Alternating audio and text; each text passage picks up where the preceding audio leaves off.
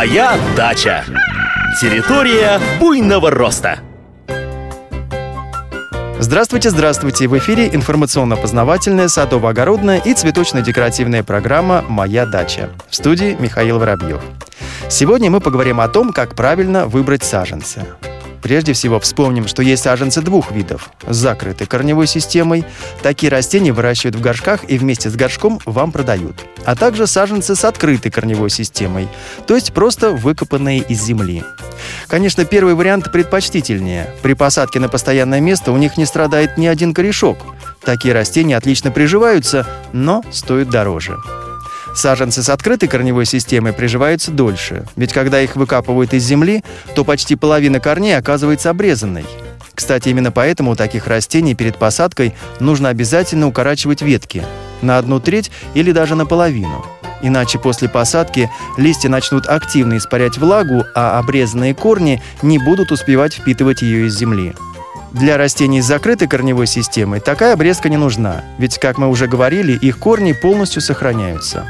В питомнике саженцы выкапывают не лопатой, а специальным плугом. В результате концы корней могут быть слегка размочалены. Чтобы такие раны не стали воротами для инфекции, крупные корни укорачивают острым секатором на 3-5 см. Срезы получаются гладкими и быстро зарастают. При покупке саженцев с открытой корневой системой прежде всего нужно обращать внимание на количество корней – Тут принцип один. Чем их больше, тем лучше.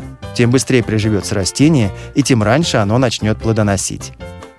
Однако купить качественный саженец – полдела. Его еще нужно правильно довести до сада. Желательно, чтобы корни как можно меньше времени были на открытом воздухе и по возможности находились во влажной среде. Оптимальный вариант – обернуть корни сначала влажной тканью, а сверху – пластиковой пленкой – Перед посадкой растение полезно поставить на несколько часов в воду, чтобы корни как следует напитались влагой. Вопрос, который волнует многих начинающих садоводов. Когда лучше сажать молодые растения, весной или осенью? Как ни странно, ответ не может быть однозначным. Потому что в областях с умеренным климатом – Тверской, Московской, Воронежской – зимы холодные, а весна затяжная.